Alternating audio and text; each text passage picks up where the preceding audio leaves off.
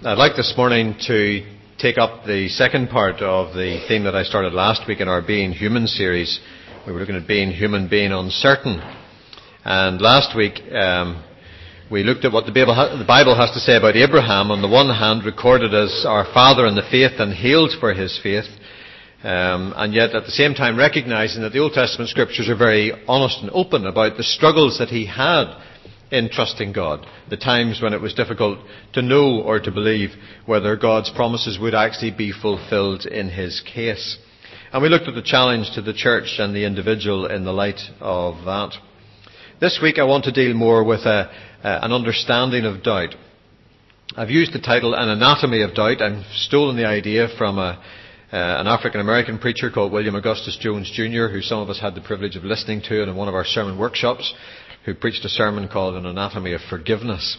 But basically, um, just to look at the issues associated with doubt and to try and dissect and lay open some aspects of doubt and how it works within us and what we need to do as we, as we deal with it as Christians. So I want to begin, first of all, by saying what doubt is not. Um, doubt is not skepticism. Skepticism is a choice. Skepticism is a state of mind, a way of viewing the world or viewing the information that you're given in the world. Skepticism is more a decision to doubt.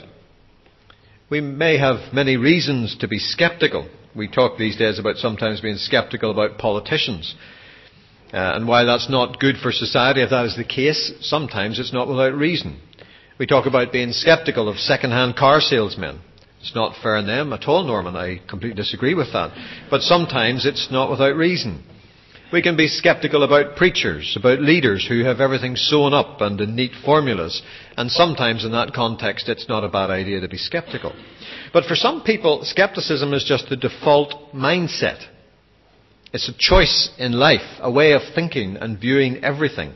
It might be prompted by bad experiences, but it's still a way of thinking about how to respond and to see the world that we choose to adopt for ourselves. Being uncertain or having doubts is not in the same league as skepticism, which is a more committed decision to doubt. You shouldn't let yourself slip from being uncertain and addressing doubts you may have to adopting a skeptical attitude about everything to do with the Christian faith. Recognize the distinction and beware of it. Doubt is not unbelief in the strictest sense. If skepticism is a decision to doubt, unbelief is a decision not to believe. Some people who struggle to believe, who struggle with questions, fear or assume that they have become unbelievers. But unbelief is a choice. Just as you choose to believe something, so in the end you choose not to believe. I think it's partly the stigma that uncertainty can carry in evangelical circles that means that the person with honest doubts and struggles sometimes assumes the label to themselves as no longer believing, as an unbeliever, when that might not actually be the case. They may feel they wear the label of being an unbeliever and therefore act accordingly even if what they're doing is just struggling with doubts, but don't have the freedom or the liberty or the acceptance of a community to express those. When you go to the doctor with a problem that you can't quite put your finger on and you get a diagnosis, you tend to act on the basis of the diagnosis. You take your pills, you slap on your cream, you take to your bed, or whatever is appropriate. If the Christian community labels or diagnoses doubt and struggles with uncertainty, as unbelief or backsliding, you will probably do whatever is appropriate according to the diagnosis. The diagnosis might be wrong. You're not an unbeliever unless you have come to the point where you have chosen not to believe. That decision can be a very long way from having doubts or struggling with uncertainties. What can we say about doubt? Doubt is related, I think, to at least these four things anxiety, credibility, limitation, and sin, both as a condition and a choice. McGrath, in his book on doubt, is very helpful in this subject. His point is simply that our doubts can sometimes be symptomatic of struggles we have with ourselves and nothing to do with God. The situations, he says, you've been brought through in the past may cause you anxieties relating to your faith. Your past may predispose you to certain doubts, anxieties, and worries. Our doubts often mirror our situation, says McGrath, which is why discussing doubt and doubts in a pastoral context is never isolated from listening to the person or listening for the person and what they're saying. The question always has to be, are the doubts that we struggle with an intellectual issue or a life issue? Doubt and uncertainty can appear to be about God's goodness, or God's faithfulness, or God's reliability, or God's love, or God's forgiveness, or God's acceptance. But in truth, they may be about our experience of goodness, faithfulness, reliability, love, forgiveness, and acceptance as we have experienced it with other people. Doubt and uncertainty may arise from anxieties about ourselves, arise from convictions that we're not up to believing, to performing spiritually as we believe or think a believer ought. Your doubts or uncertainties about your faith may be, may be as much or more about yourself and your circumstances. And often there's a close link between anxiety, however it arises, and doubt or uncertainty. I think doubt can be related to credibility. There are often issues of credibility which give rise to uncertainty or doubt. The credibility of the Bible, when somebody begins to explore, explore avenues they haven't before. The credibility of Christian doctrine. The credibility of miracles or other supernatural phenomena. The credibility of the resurrection. The credibility of the second coming. The credibility of our interpretation of Scripture the credibility of our practice of Christianity, the credibility of our intellectual arguments for Christianity, the credibility of our fellow Christians, the credibility of our church life and community. Sometimes, some or all of these things just don't seem to be credible, believable. And the more we chew on the credibility of one of these things, the more we will often find that everything related to it is affected by the same sense of lack of credibility. There may be good reason for concern over the credibility of some of these things on my list. I mean, there are plenty of people out there, particularly my generation, who aren't anywhere near church or Christianity anymore because something that I've listed just didn't seem to be credible anymore. And it's very hard when you're disillusioned or struggling with something not to let it affect your attitude to everything that is related to it. For example, you buy a bad car, a Duff Ford. What's the advice John will give you? Never touch a Ford. No, I'm sure that's not quite true. They're rubbish. That's the way it used to be for my dad in the shipyard. Do You know, when it came to buying a car, you took the accepted wisdom. If somebody you knew in the squad had a Duff Ford, you never touched a Ford. Fords were rubbish. In the same way, if you meet a bunch of hypocrites, it's very easy to begin to consider most Christians that way. It's safer. It's easier. It's protective for yourself. If you find some issues about the Bible difficult, it's easier to find that everything is tarred with the same brush without even realizing sometimes that that's what you're doing. Uncertainty and doubt can legitimately arise from issues of credibility. The big challenge is to deal with the issue in hand and not allow everything or everyone associated with the faith to be seen in the same light. There's the issue of limitation. Uh, McGrath, in his little book on doubt, has an interesting section in which he talks about not being able to see the stars during the day. I don't think he means the ones in the magazines and TV. Uh, we talk about the stars coming out at night. It's quaint, but he says utterly erroneous phrase. The stars don't come out at night. The stars are always there. They're always giving out their light from the depths of the universe. The thing is, you can't see them against the brightness of the day. You need the darkness of night to see the stars. Our eyes and our eyesight can't cope or differentiate in the daylight.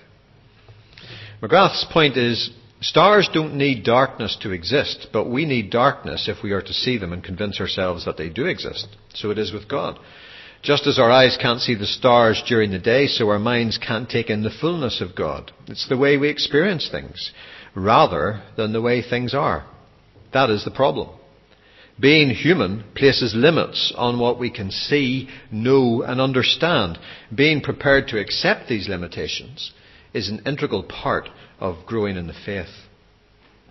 Sometimes when we can't get the answers we need or feel we need, we throw up the head. Sometimes, speaking from experience, when I can't get the service I want in a restaurant or a shop or whatever, I say, well, stuff this and leave. I'm not particularly interested in listening to excuses or reasons. I want what's on the menu and I want it now, or I'm not hanging about. I'd have to say personally, I can say that there are overtones of that attitude even in my own relationship with God. If it's not making sense, if it's not working out, if it's not resolving, it's very easy to feel, well, stuff that and move on. We're sometimes not great at accepting that there are limitations on, what we, on how we see and understand things. The danger is that I create my own form of unbelief. Faith requires me to stick with God's revelation within the context of my limitation. And that can be very frustrating. But I mustn't walk away from it. Doubt can be related to sin, both as a condition and a choice. Given our sinful human condition, uncertainty and doubt are going to be facts of life. We considered that last week uh, in the sermon last week, so I don't intend to say much more about it now. However, doubt can be sinful as a refusal to trust God when we know we ought to, or it can be the cover for sinfulness. What I mean is that expressions of doubt about the faith can sometimes be a symptom of an underlying problem that makes the things we do and the way we live incompatible with our faith. It happens that failure to acknowledge or deal with wrongdoing in our lives leads to an internal hypocrisy which we can't resolve. And if we refuse to resolve it, we will end up walking away from the faith. If we walk away because of unresolved sinfulness, we will need to find some other public reason for walking away, to justify ourselves to ourselves and ourselves to others. And sometimes doubt or uncertainty or struggle with credibility is the most common way to deal with that unresolved sin in our lives can generate internal conflict of faith. Internal conflict of faith will be resolved one way or another. If it's not resolved by confession and restoration, it will most likely be resolved in unbelief. Unbelief will be rationalized because we have, we have to be able to live with ourselves and the people we have become. Doubt can be related to any one or all of these kinds of things. What else can we say about the whole theme of doubt? On a positive note, I'd want to say one of the things we need to do is to know ourselves and know our limitations and know our makeup. You need to know your limitations in life. I mean, just think about it physically. Uh, and sport, for example. All of us are encouraged to exercise these days. Usually, when you go to a gym, if that's your kind of thing, they do a profile of you to ensure that what you get up to on their equipment and their machines doesn't mean an instant heart attack. Um, we all have limitations in every area of life, and we need to know what they are, and we need to know what's appropriate. We all have different limitations. To keep strong in the faith, you need to know your limitations. And God knows you have limitations and loves you the way you are, and you won't be pushed beyond what you can bear. But understand that just as you can't maintain fitness without effort and regular exercise, so you can't maintain a spiritual life without spiritual disciplines of some sort. You need to know yourself and you need to know your limitations. It's not for nothing that the psalmist says in Psalm 119 verse 11, I have hidden your word in my heart that I might not sin against you. Part of the spiritual exercises of coming to grips with God's word for the psalmist was the purpose of being able to work within his limitations and live within his limitations. In the midst of the temptations Jesus faces in the wilderness, the sustaining power during a time of great physical and psychological weakness and weariness for Jesus arises from the Word of God. When he is tempted and when uh, the temptations are brought to him, his answer, it is written. Man does not live on bread alone, but in every word that comes from the mouth of God. And when the devil quotes scripture and says, For it is written, he will command his angels concerning you, and they will lift you up in their hands so that you will not strike your foot against a stone. Jesus answered him, It is also written, Do not put the Lord your God to the test.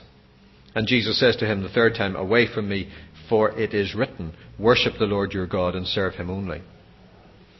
You can't run long distance without the right fuel.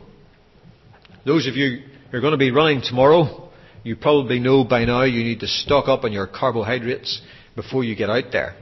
Those slow burning things that help you keep the distance and go running. Is it tomorrow you run marathon? All right, okay, forget. That's why I'm getting so many blank looks. When you come to run the marathon, make sure you stock up on your carbohydrates. Wrong Monday, I think. Equally, it's important to know the limitations on you as your circumstances change. The arrival of children in a family, the arrival of ill health, a new job, a new location, any major change in life can bring new limitations on your capacity to think, or to pray, or to read Scripture. Such limitations are sometimes misread by us as the beginning of spiritual failure. It's not long until that translates into doubts about the reality of the spiritual life. And it's particularly true for those of you who are very methodical and consistent in your devotional times. If your routines get broken, you can feel like it's your faith that is broken. Know your limitations. And there's no point in getting out of your depth. If you compete in a sport, you need to comp- compete in the right class. Were I to have the courage to try and run in a race this year, I would now be in the vets 50 plus category. Can you believe that?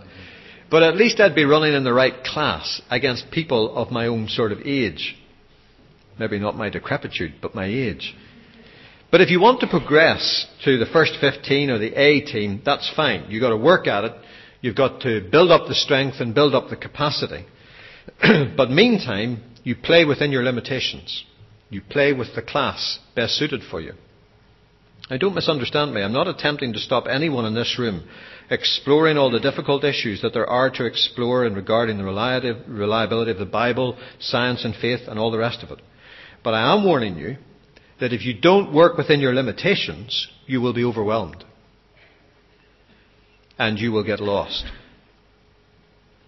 Some people leave the faith because they weren't able, able to deal with the difficult issues they encountered on their own and got out of their depth. Go looking for help. Go looking for those who can help train you, make you stronger, give you the resources you need. Know your makeup. This is not a return to the being beautiful thing, I promise you. And I'm not going to ask you about your lipstick numbers and all the rest of it. But it is a plea to encourage you to do some self analysis if you're struggling with your faith or when you're struggling with your faith. We already touched on this in one way in the section on sin, but there are other ways in which this is important. For example, we have different personalities. We are all different. There are generally accepted now the fact that there are different personality types. Psychological measurement and management is possible because we recognize that there are different types of personalities. There is, for example, the famous Myers-Briggs type indicator based on the work of, the, uh, of Carl Jung. And that will help you know whether you're an E, an I, an S, an N, a T, an F, a J, or P, and I won't go into all the details about that because I can't pretend I understand it. But imagine what happens to the extrovert personality in a church which is largely made up of introverts intently focusing on their inner spiritual world. The way they talk about God, the way they talk about His presence, knowing His nearness, the hymns they love and the hymns they choose to sing, the language they use, can very often lead the extrovert personality to the conclusion that if this is Christianity, I'm not a Christian. Because I don't easily relate to some of the feelings and expressions that I'm hearing around me.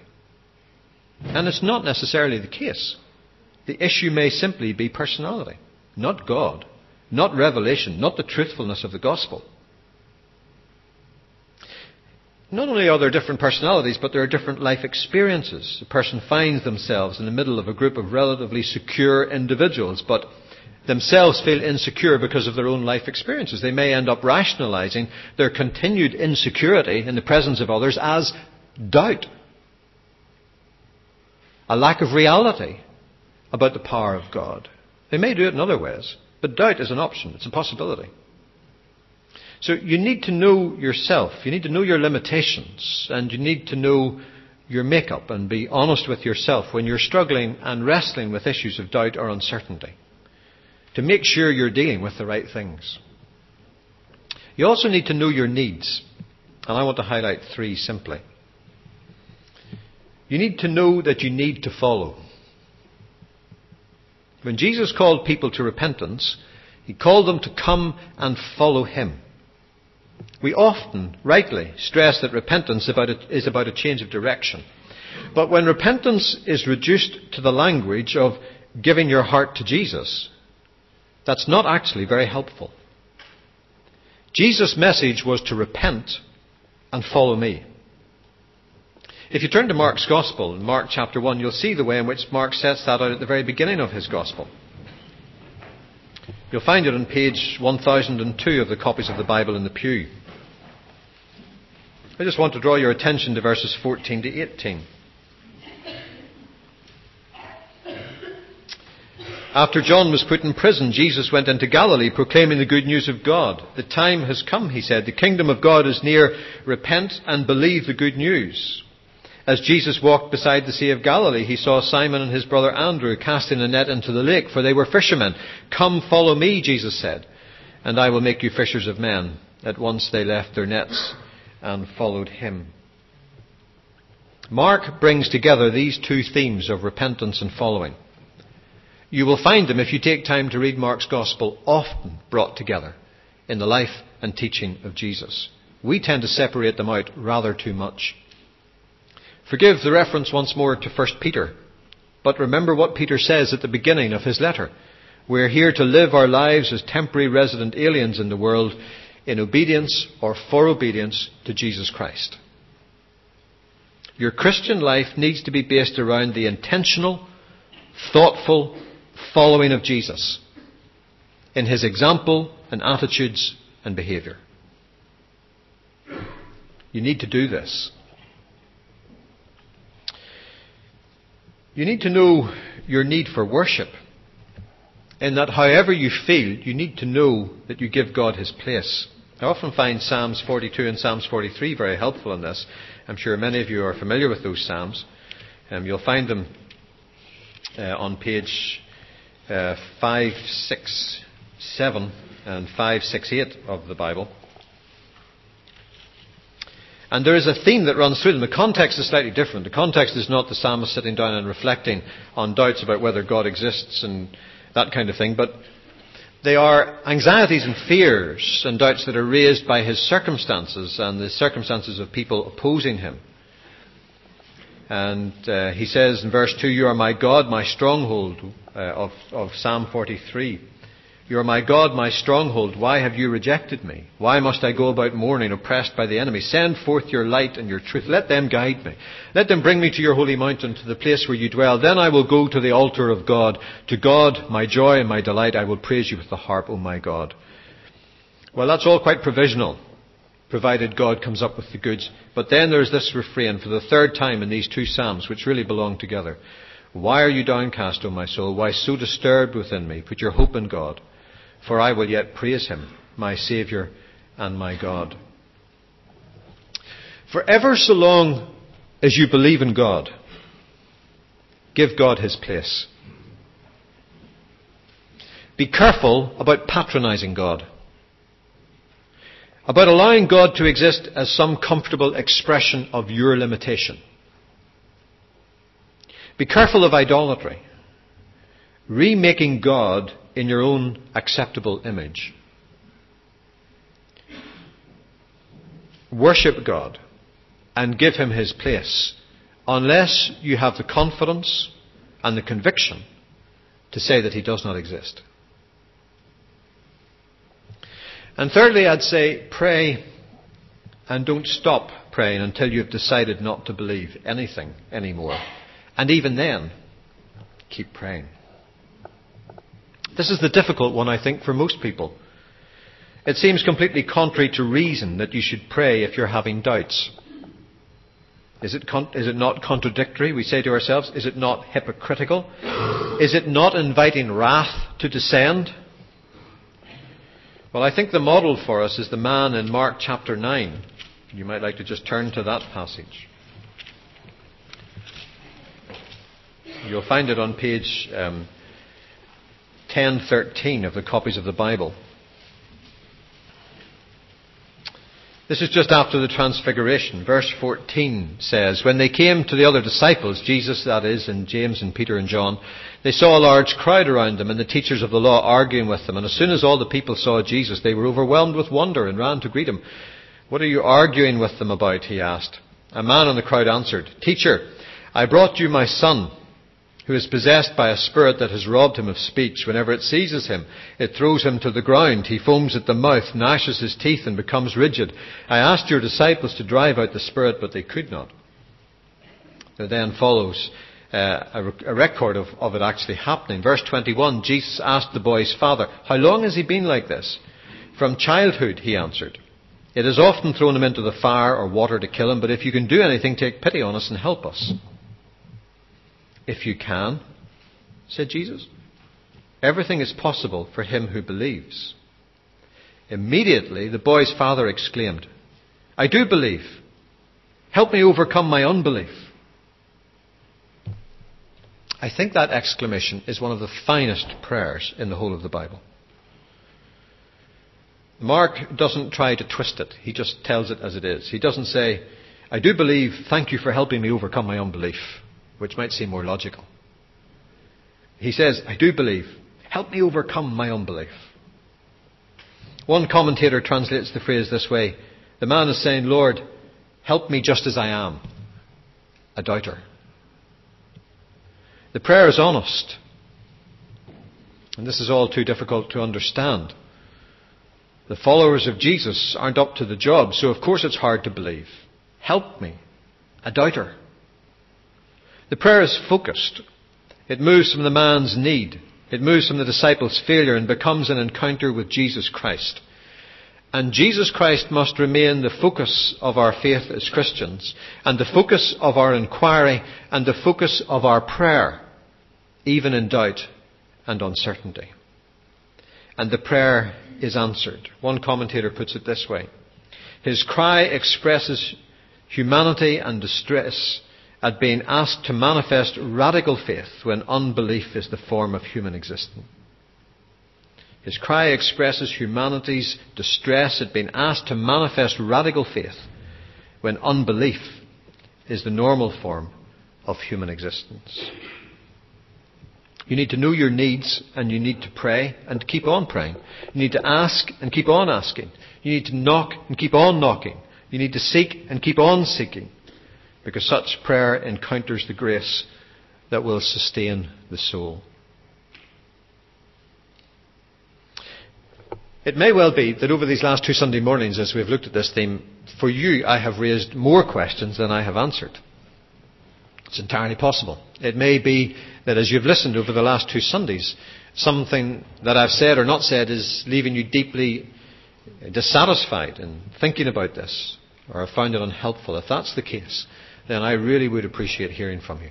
I will have an opportunity to come back to this before the end of June, and I'd be very happy to. And I'm very conscious that as I sit and think about these things, I'm not you. I'm not struggling with what you're struggling with. And I may not be addressing some of the issues that you need to hear. So if there are things that I need to hear on this thing, then I'd be really keen to hear them. Let's pray together.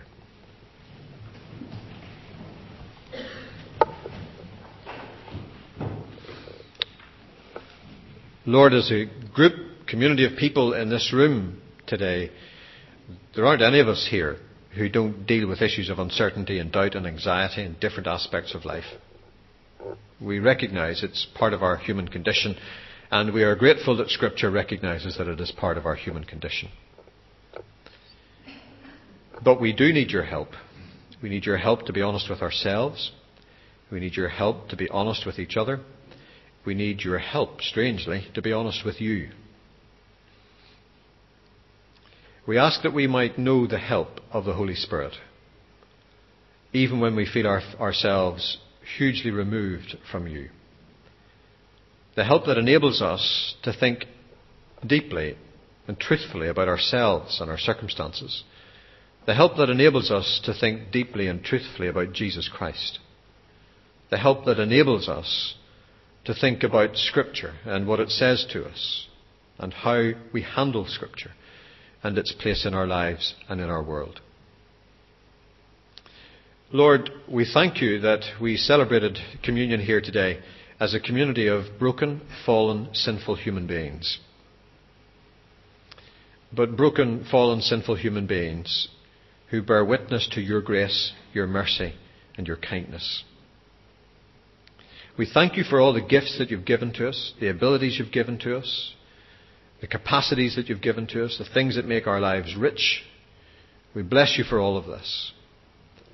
But we pray that most of all, above all things, we will be able to see Christ clearly and to follow him. In whose name we pray. Amen.